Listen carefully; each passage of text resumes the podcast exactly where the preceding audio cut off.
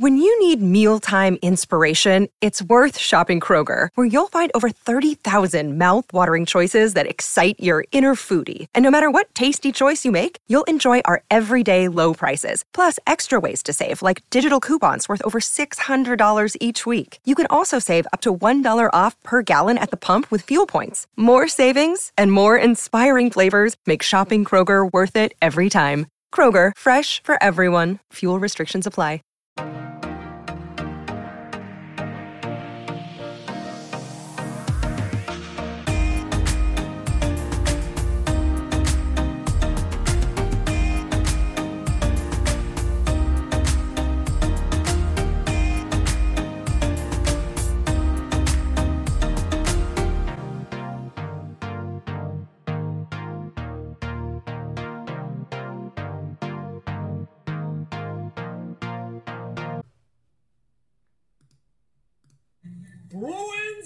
Whoa!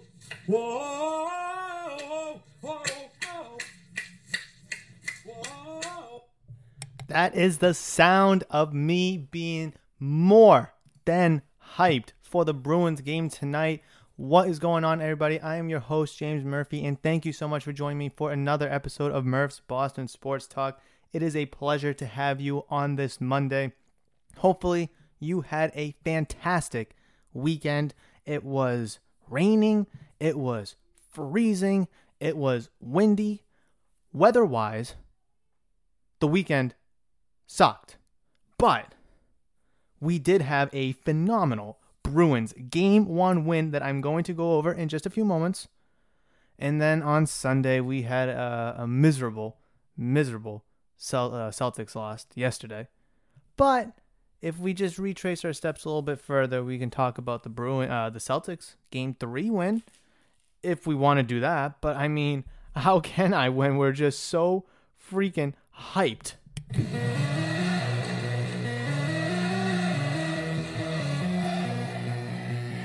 Like the pure energy that is flowing through me right now is unbelievable. The electricity is it's crazy. It's crazy how electrifying the garden was on Saturday for the Bruins. And even after the first goal was given up by Tuukka Rask and the Bruins, you could still feel it. You could still feel the energy in the garden on Saturday night. It was unfreaking believable. Even even the energy in Friday, even though it wasn't even as nearly close of a crowd as it was for the Bruins on Saturday, but you could still feel the energy. It was just flowing. It was pumping. It was exciting. Playoff uh, Boston sports has arrived. Although the Bruins have been going for you know a couple weeks now, but the Celtics being at home, it just felt right. And although the series is going down a shithole, as we can get into a little bit later, but the Bruins, holy smokes, the Bruins! I am more than ramped up, excited, and thrilled to be talking about a game one victory that the Bruins endured in the first game of the second round against the New York Islanders. Where do I even begin? Holy smokes. Let's talk about this 39 shots on net, 35 saves by Ilya Sorokin, four goals allowed. It is what it is. And all they kept doing, the announcers and those that are covering the game, all they did was keep talking about how Sorokin loves to get more pucks, you know, shot at him. Like he gets better with more shots he faced. And that was relatively true for maybe tw- uh, 25 shots or so. But me, I've been saying to get pucks on the net. If you shoot the puck 40 times, you're going to get some of them in. That's just a fact. And I'll go into how the Bruins have been really good at limiting shots. I mean, they only gave up 22 shots in the first game while they gave, uh, while they shot 39 times. If you shoot 39 times, pucks are going to go in the net. But they just kept saying, "Oh, the more shots he faces, the better he gets." Oh, well, really? Like, bitch, really? Dude gave up 4 goals for a .897 save percentage Now the fifth goal was an empty netter, so that really doesn't count. Actually, it doesn't count against Sorokin. But come on, that can't be the claim tonight. And actually, uh, Varlamov, their other goalie, is in, I believe, what I heard is starting tonight, which I don't think the Islanders lost the game because of Sorokin. I mean, a couple great shots by the Bruins, and I'll go into the goals right now, actually, where we saw three goals, a Hattie, hats off, to uh, David Pastrnak. We saw a goal by Charlie McAvoy, and that was it. Who had the empty netter? Uh, oh, Taylor Hall. Well, Taylor Hall didn't have the empty netter, but Taylor Hall did get the goal. Like, I mean, five goals, you're going to win. I think you're going to win. And I said, I will say that I did say, I will say that I did say, yeah, it's going to be a low scoring game. And it was. It was a relatively low scoring game. It was 2 to 2 going into the third. Then the Bruins just clamped down and played their style of hockey. And that was passing, finessing, running the offense. They just drained the New York Islanders and they couldn't keep up. But in the first two periods, it seems like the Bruins were just pounding, physical, rough, and rowdy, like the Capitals were, right? The Bruins played up to the Capitals because they had to. They had to match that level of intensity and physicality. And although that's not the Bruins playstyle that I've mentioned, and they can play up to it, but in game one for the first two periods, that was them. They were that rough and rowdy, physical, intense. I'm going to smash your head into the boards and then rub it in the ice. That was their play style. And that's going to really wear down the Islanders because they can play like that because they're a tough defensive team. But how long until they break? Because only two goals and they did give up five as a team. They were the Bruins were able to kind of slack off a little bit in terms of you know really trying to put the puck in the net once they got up four two. That's when they switched back to that whole "I'm gonna pound you into the board" uh, style of game. So real quick, let's just talk about some notables where we saw uh, three points on three assists from David Krejci with four shots on goal. The star of the night, David Pastrnak, three goals, three points, seven shots. Patrice Bergeron, eight shots with two assists. Taylor Hall, five shots, one goal. Uh, Brad Marchand, four shots on net with one assist. Charlie McAvoy, two shots with one uh, one goal. And really, that's kind of it. Chris Wagner with three shots for uh, for for goodness, right? I mean, why not, right? But yes, Tuukka Rask, 22 shot attempts with 20 saves, only giving up two goals. I really think Tuukka has been locked in this playoff series, not just this series, but this whole playoff run through six total games. Hopefully, we can see that continue here in game two, which I am expecting. Now, we do have to expect the Islanders to make adjustments, right? When you lose a game, no matter what sport it is, you are the team that's going to make more adjustments. And when you're the team that wins, it's hard for you to make adjustments because you have to see that the other team is going to change things up a little bit. But what are they going to change up? You don't exactly know. So for the Islanders, what what can they do? Well, they did. They played excellent defense for a great stretch during that game. The Bruins could not enter the their the Islanders blue zone for the life of them. Whether it was on the power play or five on five, they could not do it.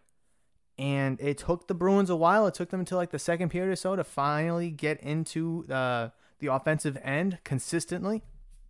What can the Island do? Islanders do? Well, maybe uh, try to shut that down more be more of a you know literal blue line team. Don't let them past you kind of a team. I, it'll be interesting to see how Varlamov plays tonight if he is truly starting. Like I said, I heard it through the grapevines. I don't know exactly how true it is, but I'm sure it is um, relatively true because they do have two good goalies that they can kind of switch off, go back and forth, whatever it may be. Though the Bruins do have two good goalies themselves, obviously with Tuukka Rask and Jeremy Swayman. Just Jeremy Swayman doesn't have any playoff experience yet. So maybe depending on how this game goes or how the series go, you know, if there's you know, three, four goal lead or whatever, it'd be nice to kind of see him get in just to get his feet wet here in the playoffs. Whether it's, uh, you know, if you're winning by three, four goals or if you're losing by three, four goals, it doesn't really matter. It would just be nice to get his feet wet a little bit because God forbid anything happens to Tuukka Rask, we're going to need someone there. And Halak is uh, the third goalie, obviously, because we haven't seen him at all so far. And Swayman is the guy on the bench. But what else can the Islanders do? I I mentioned that they're not a good five on five team, and we were able to see that. they were able to get one goal, a snipe shot from the top from uh who was it? Was it oh uh, Adam Pelech? Snipe shot, laser that went right by two Bruins and went right by Tuukka Rask way too late before he realized that it was there. Absolute missile. I, I was bamboozled of that shot. It really killed the energy because the Bruins just went up 2 1 in the Garden for the first lead of the game and of the series. Absolutely killed the vibe and the energy, but nonetheless, the Bruins were able to recoup from that. Other than that, their other goal by um, Anthony Bell, uh, Beauvillier, that was a power play goal. That was a power play goal. So, I mean, are they going to be able to just hope for the power play and get their goals that way? Well, the Bruins have a fantastic penalty kill, and you can't really rely on getting penalties because you don't want to be a team that flops and looks for penalties and all that. I mean, you're just not going to get them in the NHL. You might get it in the NBA or the NFL, but not here in the NHL. You're not going to get that. I've really liked the defense that I saw from the Bruins. They really clamped down and really kind of exposed the Islanders a little bit, especially in terms of the Islanders' offense being kind of a little lackluster. I'm not going to lie. I mean, obviously, only two goals, one being a power play, only getting 22 shots on, right? 22? Yeah, only getting 22 shots off. I mean, there's nothing more you can ask for the Bruins from this from game 1. You really can. I really think overall it was a fantastic game. Bruins had a little bit of a rust period being in the first period because I think the, the layoff. They had uh, I don't know exactly was that Saturday. Oh goodness, Saturday to sun- oh yeah, so they didn't play since Sunday, May 23rd was their last game. That was game 5 against the Islanders, uh, the Capitals, excuse me. So 6 days off. A little bit of rust right there. I think they, you know, took them about a, a period or so to completely, you know, brush it off, but after that, they were on it. And who was on it? It was David Pastrnak because, you know, big thing about him is that he doesn't play well in the playoffs. You can point to the 2019 playoffs, you can point to last year's playoffs, but this year, I think he's laser focused. He's really flexing his muscle as a top 10, potentially a top 5 forward scorer in this league here in the playoffs. I mean, you can do it all in the regular season like he's been able to do in his career, but it's going to count and only going to count here in the playoffs, and that is what he's doing. He's living up to that hype that the playoffs is where the money is made, and Pastrnak is doing exactly that. Taylor Hall, like I said, got another goal, continues to impress here in the playoffs, really looking like his MVP self. And the trade with the uh, Buffalo Sabres, honestly, is looking like you, you stole from them. I understand that you gave. Oh, who was it that you gave up? I know you gave up the second round pick. I forget the other guy. It was another forward who was a healthy scratch oftentimes. But who, oh god, I, the name is going to escape and bother me. I have to go look it up real quick. All right, when was your last game against the Sabres? Here. Oh goodness. Oh, Anders Bjork. That's right, Anders Bjork. So and you got Curtis Lazar too in return for Taylor Hall, whose contract was basically all but paid for, so you, it was easily able to go under your cap. Hopefully, you can re-sign him. I mean, obviously, I'm jumping ahead now, but he is a detrimental piece to that offense because he just gives you a whole nother level of second line scoring, obviously special teams scoring, and just someone who knows how to handle the puck because you know Patrice Bergeron one of your your greatest players probably in history, and Bruins have a deep history. Um, Pastrnak and Marchand, as flashy and great of players they are, I just you know after watching Taylor Hall for the couple months that he's been here, he just does it differently. He just absolutely does it differently. The way he's able to deke and control the puck with his forehand, backhand, getting crazy shots off man, he's been such a wonderful addition to this team and someone that you definitely need to uh, strongly consider bringing back, obviously, if the price is right for both sides. What am I looking for for the Bruins here in game two? Tonight, in about four minutes, because it is 726 right now, in about four minutes or so, the Bruins will be uh, playing against the Islanders for their game two matchup, and I will be recording live during that game which I love doing. I love recording during the games, whether it's for the Celtics or the Bruins here come the playoffs. What do I expect? One, continue to be a physical oppressor. The Islanders can take it, but how long are they going to be able to take it till they can break? Because they're not that kind of team. They can play that way, just like the Bruins were able to play that way against the Capitals.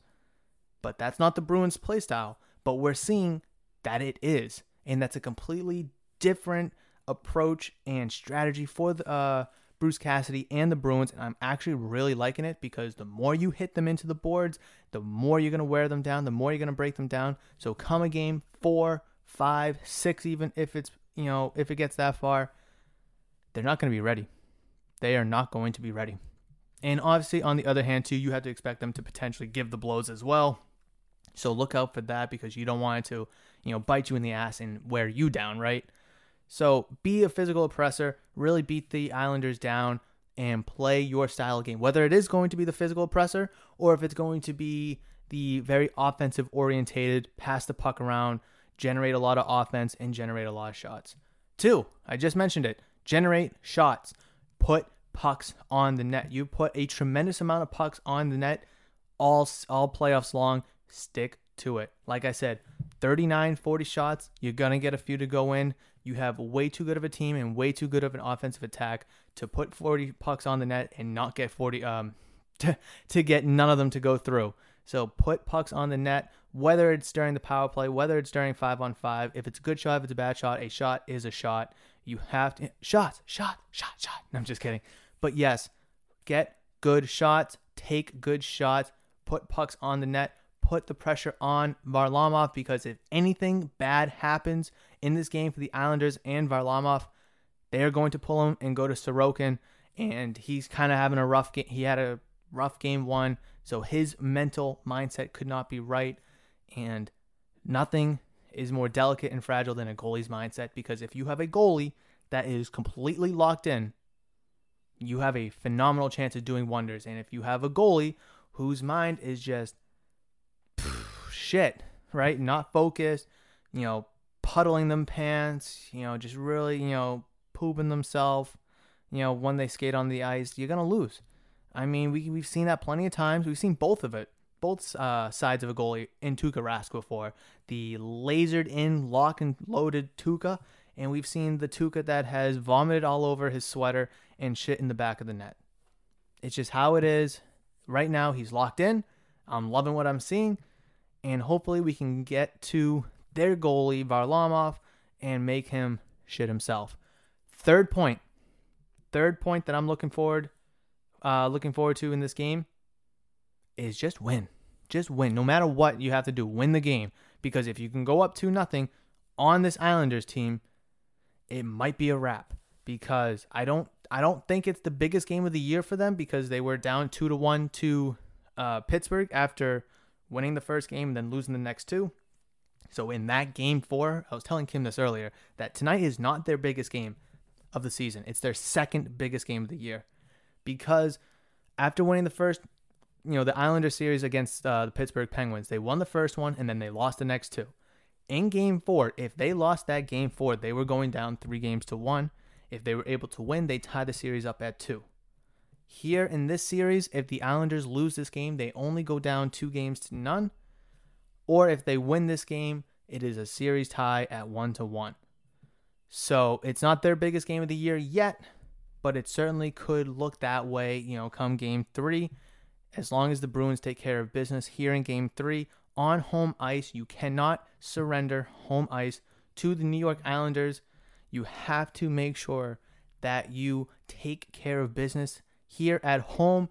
Go to New York with a 2 0 series lead where you can maybe give up a game there so you can come back, still have home ice but I don't want to get too ahead of myself because we do have a big game that's going to be starting with a puck drop relatively soon. Game seven for the uh, Montreal Canadiens and the Toronto Maple Leafs are also going on tonight, which I will be poking my head in and out of throughout the night. Maybe not on the podcast, but definitely throughout the night. So definitely stay tuned for that because that is a big series right there. Two good teams going at it. And I just turned the Bruins on and they're just reflecting on game one. So we still have a little bit of time there. But that's going to be my Bruins minute right there. I will obviously be watching the game throughout the rest of this podcast recording, poking my head in and out, and of course, doing what I have to do to make sure I keep watching the game. I have to watch the game and also record this episode at the same time, right? Oh. Oh. Oh. Here we go. Oh. Oh. Oh. Oh. Oh.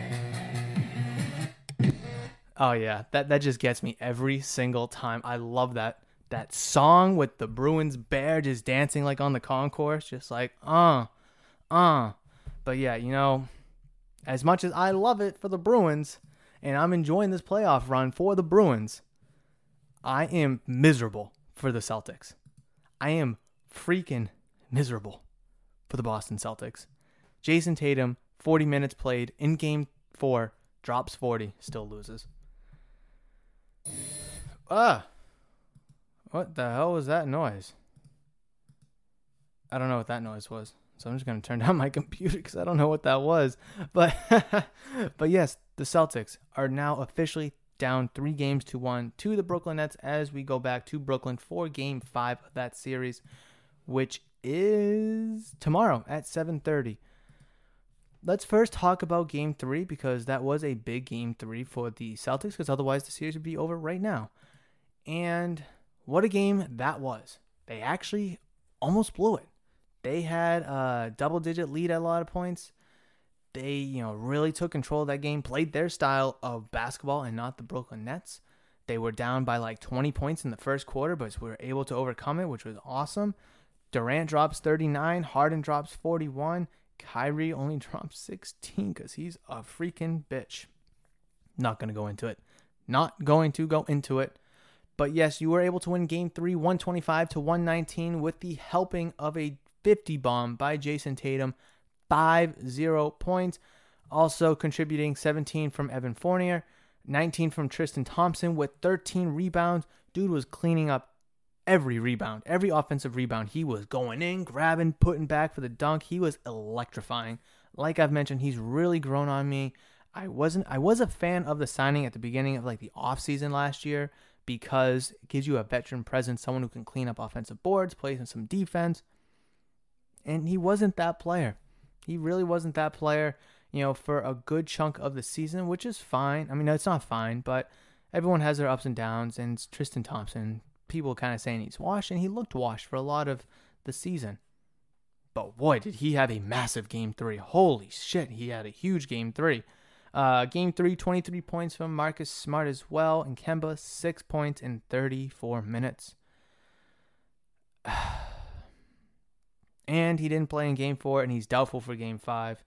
Robert Williams also only had 6 minutes in game three, missed the rest of the game, didn't play in game four, most likely not going to play in game five as well.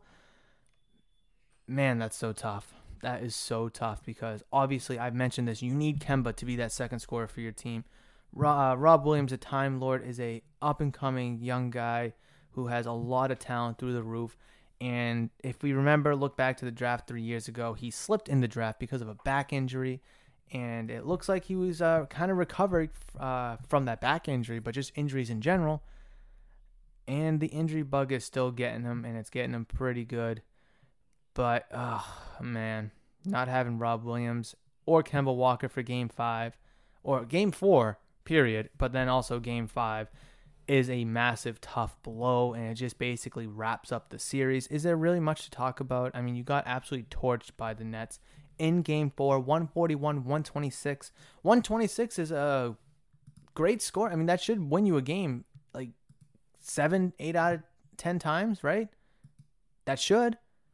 You know, you got 40 points from Tatum, 16 from Fournier, uh, 16 from Smart, 12 from Payton Pritchard and then 11 from Aaron Nesmith and 10 from Jabari Parker.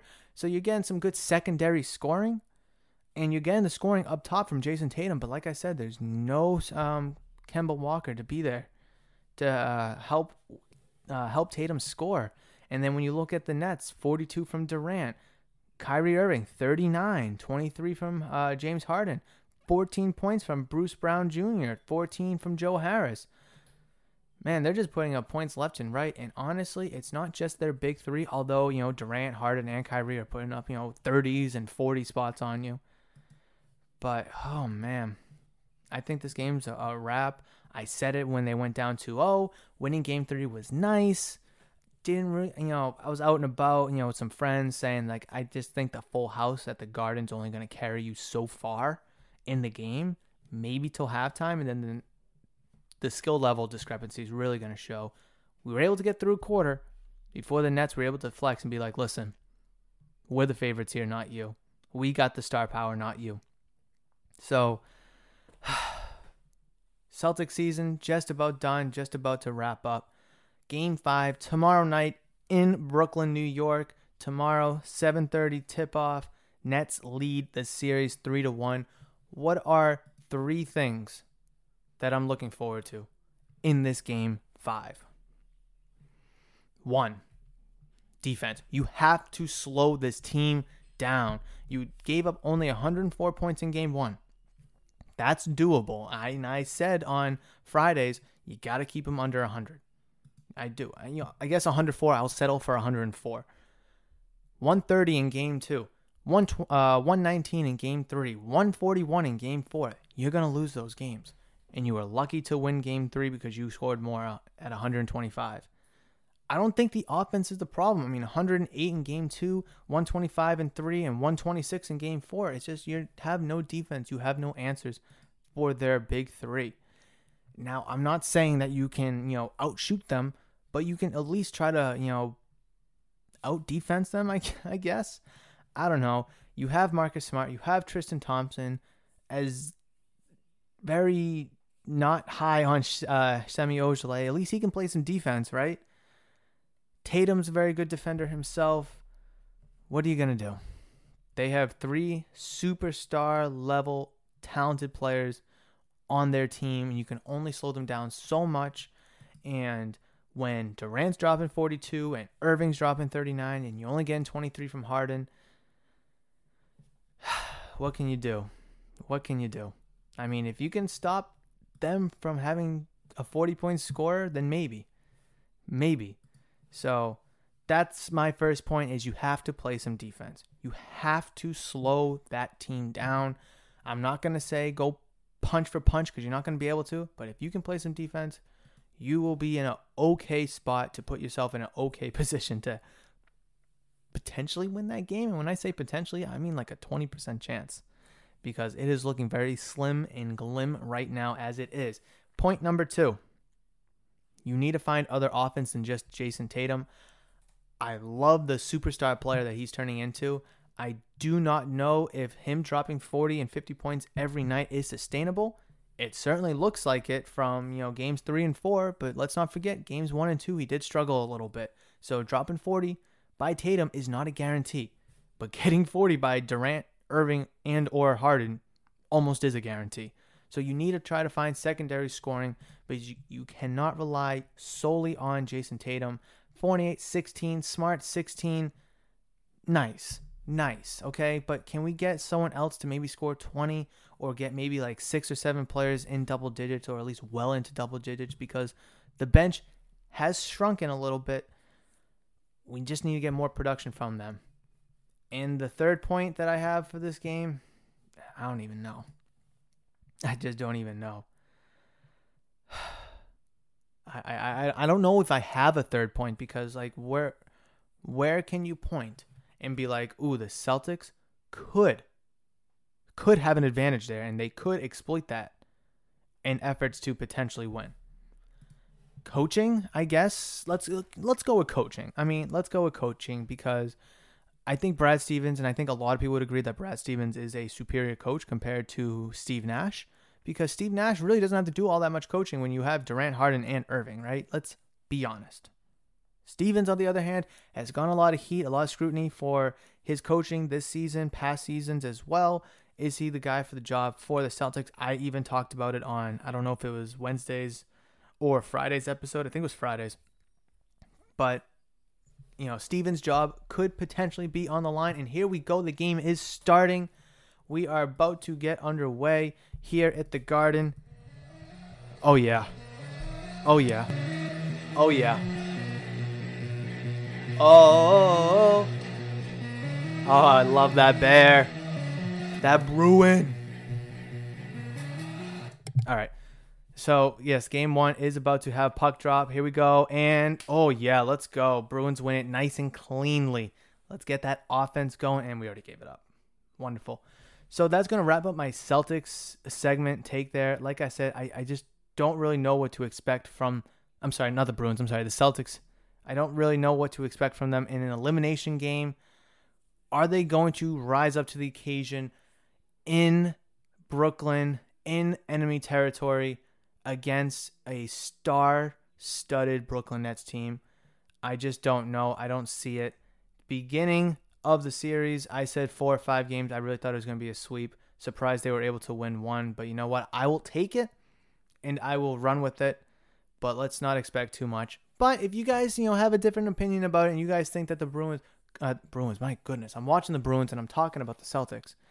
If you guys think that the Celtics actually have a chance or if they can do something, exploit something that the Nets, you know, are vulnerable to, let me know down below in the comments if you're watching on YouTube. If you are watching or if you're listening on audio only platforms, please reach out to me on social media. Anywhere you can find social media, that's where you can find me. At Murphs underscore Boston ST, where the ST stands for Sports Talk. I ran out of characters in the username, so I had to put ST there. But yes, reach out to me on social media. Comment down below if you're watching on YouTube. I want to hear your thoughts about the Celtics situation with their series against the Brook- Brooklyn Nets. You guys have heard mine. You've heard me rant about the Celtics this year and you know how pessimistic I am in terms of their playoff hopes and dreams. And so far, it's being crushed and crumbled. But you know what? That's just how it goes when you don't, you know, execute an off season and you don't put together a team that can win in this league because in this in today's game in basketball, it's all about the stars on your team. It really is. It's all about the stars. And the Brooklyn Nets have three of them. You have, I mean, Jaylen Brown's not a superstar yet. Tatum is a fringe super, superstar. So that's just how it's going to go. And, you know, we'll just have to wait and see how the series plays out tomorrow 7.30 in brooklyn for game five. Celtics facing elimination for the first time this year and i'm very interested to see how they play. If they get absolutely blown out and torched man they just gave up. But if they lose in a close game final minutes or whatever at least they gave it their all and they actually tried and attempted to win. And if they can't win because they don't have the talent then so be it but just don't get torched by like 20 or 30. Please, for the love of God. All right, so that is enough with the Celtics. Bruins, after two and some change into the first quarter, still 0 0. Nothing crazy going on. But I do have to talk about what we've been seeing with the Patriots because I feel like it has to be addressed. And I will get into the Julio Jones stuff in a minute. But let's talk about Mac Jones. Patriots um, training camp has opened up. A lot of players impressing across the league, not just at Patriots camp, across the league. Rookies, veterans, you know, players that have stuff to prove. They're starting, you know, they're impressing. But let's talk about Mac Jones. Obviously, first round pick, potential, well, hopefully, the quarterback of the next 15 years for the New England Patriots. A lot of people were high on him, a lot of people were low on him. Some people think he is the guy, some people think he's not. Coyle with a breakaway? Let's go! Let's go! Charlie Coyle. Ooh, ah, by the defender. Ooh, ah, by the goalie. And just like, you know, ah, right in the net. Let's go. One nothing. The Garden's going nuts right now. Oh, yeah. Oh, yeah. Let me watch this again. Who got who passed it to him? Oh man, I couldn't see I couldn't see his jersey. But yeah, passes up to Coyle, goes by the defender, just beats him to the puck, and then he's able to Oh, go by Varlamov. Oh, what a goal. Oh, that was a bad attempt by Varlamov, their goalie. Oh my god, he just like went for the puck, like reached for it with his stick and like had his leg out to hopefully block the, you know, the left pipe. He wasn't anywhere close to it. Wasn't anywhere close to the left pipe. Oh, but let's go. One nothing Charlie Coyle. What a fantastic goal. Is that on sides? Oh, it's offsides. Okay, so anyways, back to Mac Jones. So this is an article by Mike, by Mike Reiss, ESPN uh, New England Patriots insider, and he states on Mac Jones. Sometimes a first impression of a Patriot player at practice is so obvious you can't miss it. A few that come to uh, uh, mind over the years are Deion Branch's smoothness in and out of his breaks, Wes Welker's quickness and change of direction, Randy Moss' effortless gliding down the field while leaving defensive backs in his wake, and Jake Bailey's skyscraping punts. Mac Jones getting compared to some goats in a punter? But no, no, all, all seriousness, no. Um, Jake Bailey's a tremendous punter. I, I don't want to get that mixed up. Um, continuing. When it came to quarterback Mac Jones on Thursday, it was wasn't as obvious as those examples, and perhaps that's because a razor sharp football mind is hard to sum up in one snapshot. That was one of the biggest takeaways from watching practice. Jones is putting himself in a position to possibly compete for the starting job come training camp in July because he's keeping up with the challenging mental aspect of the Patriots playbook, which is notoriously known as one of the most dense playbooks in all of NFL because Tom Brady was, you know, running that show with Bill Belichick, with Josh McDaniels. So that offense was just very in depth and stoic.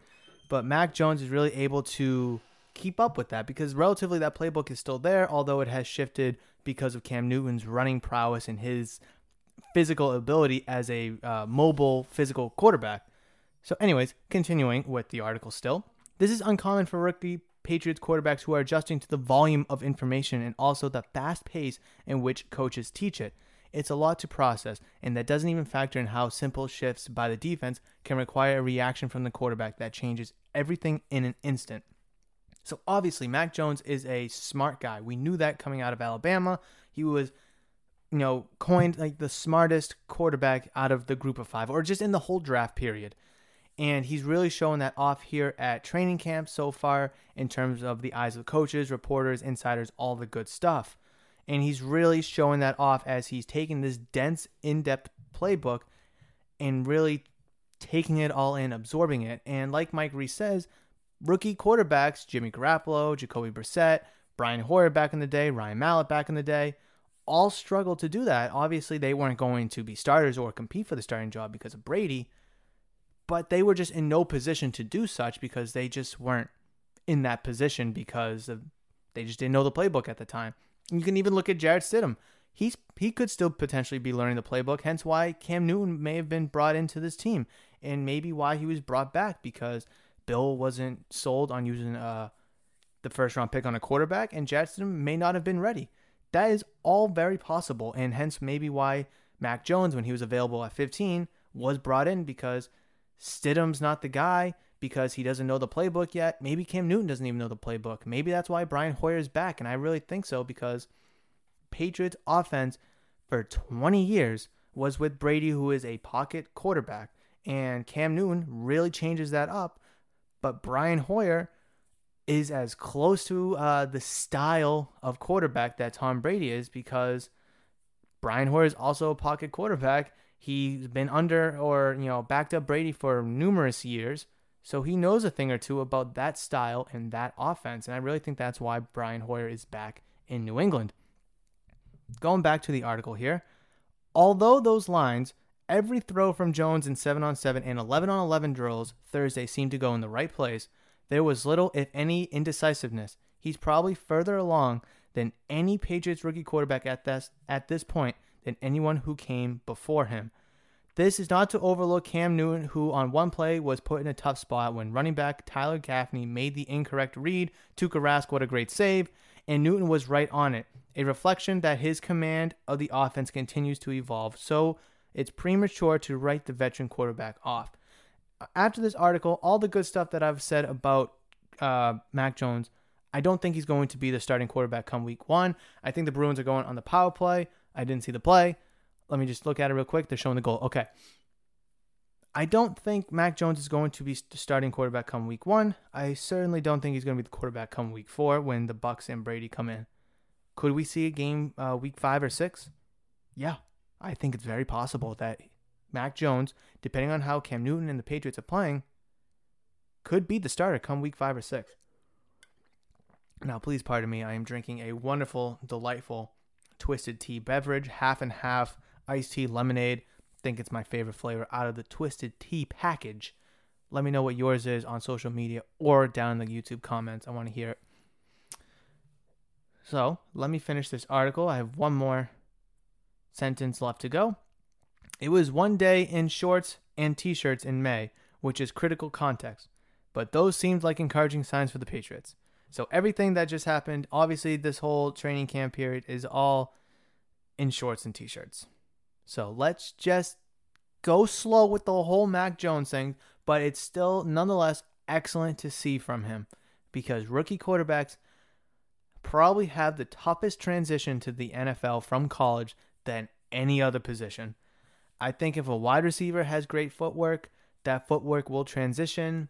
You may just need to get faster or whatever, or quicker cuts in and out. If you're a strong D lineman, you know, if you're stronger than the offensive lineman on the other side, it doesn't matter who it is, college or pros, you're stronger than them. And running backs, get the ball and go, right? So I think, you know, quarterback is the most important position in all of sports. And to see a rookie, Mac Jones, being able to take in the offense and impressed so far 7 on 7, 11 on 11 drills, I think is very, very encouraging, although it is still very early. And Nick Ritchie got tripped. I still don't know who it was by Eberle, so it'll be two minutes for tripping, and the Bruins are on the power play with 13:37 left to go. In addition to the whole Mac Jones, you know, rookie, uh, not rookie camp, but you know, Pat's camp, we also need to talk about Julio Jones. Who Leo Jones. So let me bring up that article that I had from Bleacher Report.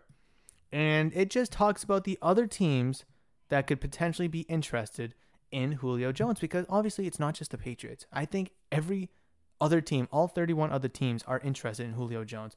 It's just a matter of can you afford him and are you willing to pay the package to bring him in?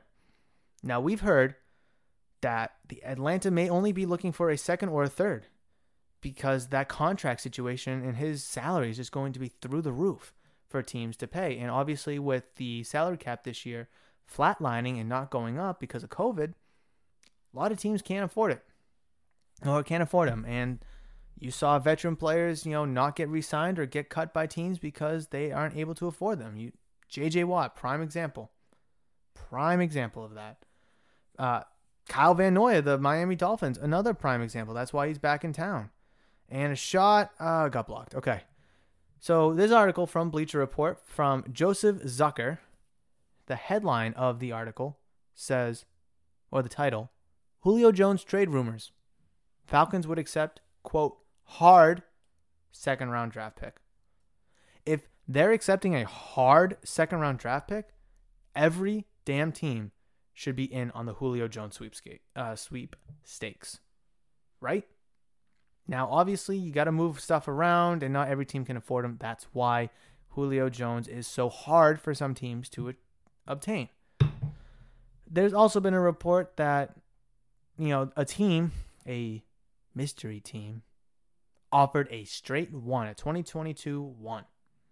Now, obviously, the Falcons aren't going to make this deal done or public at least until June 1st because that's when the whole bonus and all the dead money gets, you know, shifted and, and whatnot.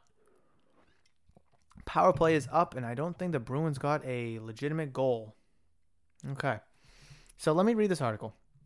A second round pick might be enough to snag Julio Jones from the Atlanta Falcons.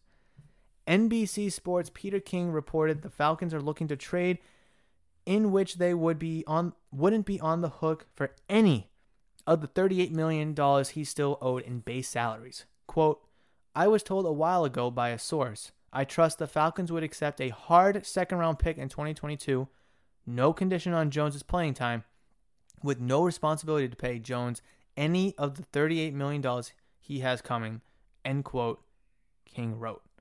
Now, obviously, there's nothing that they can do about the bonuses or the dead money. That's just how it is, hence why they have to wait for June 1st. So that dead money is not so steep. I went over the math last week. We all know it, we all understand it. ESPN's Dianna Russini reported at least one team, that mystery team, has included a 2022 first rounder in a trade package for the seven time Pro Bowler. King spoke to a general manager, I don't know if it's the same one or a different one, but a general manager however, who questioned whether if that was an option for the Falcons right now. Now, I'm going to assume, uh, going off script, I'm going to assume that this mystery team that offered a first round pick was like, we want Julio right now. And the Falcons weren't just going to do it because of the whole dead money. They would be $40 million in dead money. They're not going to want to take that on for this year when they're trying to trade Julio Jones to open money up on their on their books for the salary cap. That team was probably like first round pick for Julio Jones right now or it's off the table.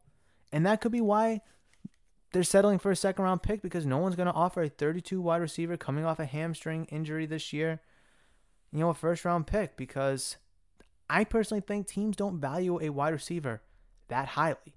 And I think the package that the Browns gave for Odell Beckham Jr. at that time was probably high. It was like Jabril Peppers, a first round pick, and I think a fourth round pick. I think even that was high. DeAndre Hopkins was traded for a second round pick and David Johnson. I mean, when healthy, Odell Beckham Jr., maybe like that second tier class of wide receivers. Obviously, Julio Jones, DeAndre Hopkins, ah, Davante Adams, maybe could be your top three wide receivers in the NFL. And I think Odell Beckham Jr. is in that second tier group right there. Oh, can we get another one here? Oh, no. Taylor Hall almost had another goal. Oh, not another goal, but a goal. And I think we just hit the uh, the pipe too. I think we just hit the pipe. But yes, continuing with the article, quote: If Atlanta had that offer, they've made they've they'd have made the deal in just said, "We'll announce it next week." The GM said. Now that could be very true, but I feel like something like that would have you know slipped out by now. King uh, King's report also aligns somewhat with Pro Football Talks Mike Florio reporting Sunday. Florio reported some around the NFL believe the Tennessee Titans will send a second round pick to Atlanta for Jones. At this point, Jones's exit feels inevitable, which it more than likely is. Whether he was aware he was speaking publicly on cable television, there's probably no going back after he left no doubt on Undisputed about his desire to leave. If anyone hasn't seen the video yet, Shannon Sharpe, the co host of Undisputed on FS1, called Julio Jones because he was in, in uh, discussion, argument with Skip Bayless, the other co host, and he called him and was like, Hey, are you, are you out of Atlanta? He was like, Yeah, I'm out. Now, obviously, FS1 is in a dispute with California laws about that, you know, whether, oh, who is, is Marchand's got the breakaway? Oh, it is not time to buffer. It is not time to buffer the game right now. Now, there's no idea if we know Julio Jones was in on it or not, but that is something to consider as well. If I'm the Patriots, real quick, before I finish this article, which actually it just talks about money, but there's another piece I want to get into. If I'm the Patriots right now, a second round pick should be nothing. It should you gave up a damn second round pick to that same Atlanta Falcons team for Mohamed Sanu. Yes, younger and yes, cheaper, but come on. Come on. The hell is that noise? The thing Kim's doing something. I don't know. So, real quick, I also saw out on the Twitter machine, and maybe Instagram, I don't remember. Might have been the whole tweeter. But I heard that the Patriots have offered a second round pick and Sony Michel for Julio Jones. Now, I think the only thing that's stopping that is that Bill Belichick wants a little bit of reconstruction on Julio Jones' contract, and I don't know if Julio Jones is willing to do that or if the Falcons are willing to take on more money than what is on what is just they would have to uh, give for the the um, dead money. I don't think Atlanta wants to take any more, so they're just gonna be like, hell no, we'll just hold out until we get an offer that we want. Now we've heard that the Titans, we've heard the Seahawks, we've heard the Broncos, the 49ers, they're all in on him, but they don't have the money. Continuing with the article, the um the Titans, for example, don't have 15.3 million in salary cap space. They only have 3.6 million to assume all of his guaranteed money right now. According to Russini, the Seattle Seahawks have also weighed a move for Jones with him and Russell Wilson already talking about the potential collaboration like the Titans, the Seahawks would need to free up a lot of cash since they just have 4.7 million in cap space. Giving up a second rounder for the wideout who has named to the Pro Bowl, Hall of Fame's, all 2010s team is a no-brainer. When healthy, Jones has been one of the most consistent and productive pass catchers in the NFL, which I've mentioned. But that second rounder isn't the only cost that would be associated with a move for him this season. It is hard for a team to trade for a contract that Julio Jones has because 15.3 million is what he's going to be due in 2021. A lot of teams don't have that because contract extensions from players that they previously had, you know, the draft players they've already brought in, you know, players getting paid more at the flat line of the salary cap due to COVID, all those factors.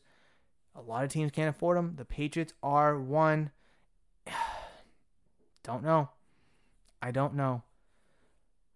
So yeah, I, I really think that you know Patriots. I don't think are you know betting against themselves or anything like that because I think there's only a few teams that actually have the available the the cap space to do it.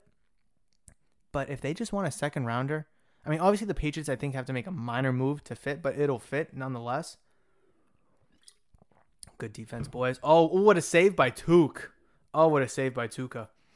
But I just, you make a small move. You you either you know trade a couple guys, get a couple picks back, or you know release a couple guys. You do whatever you have to do to bring in Julio Jones.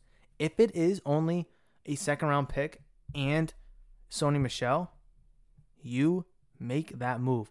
Give them a goddamn fourth round pick for all I care. I don't care. You bring that guy in. Period. You bring in Julio Jones. Period. So we are just about 50 minutes in. A relatively good episode today. I think Bruins are on, kind of reacting to them. Seven and change left to go here in the first period. Still up one nothing. Shots seven to three in their favor.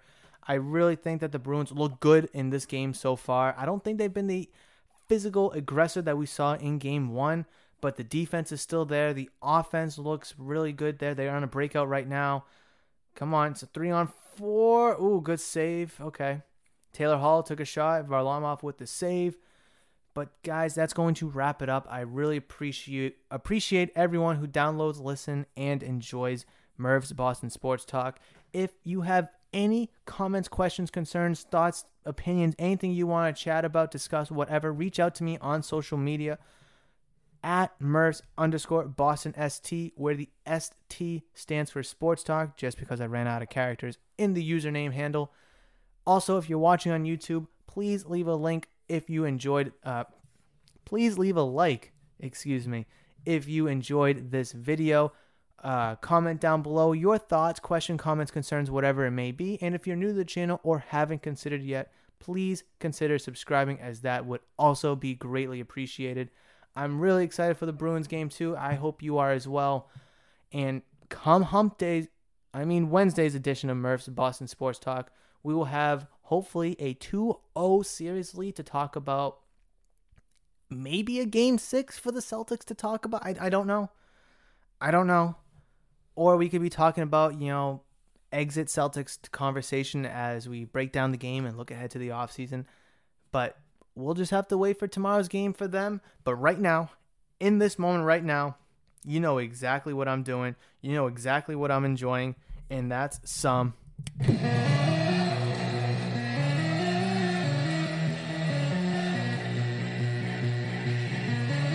Between now and then, guys, I'm going to catch you in the next one. But you know that I love you, and I will see ya.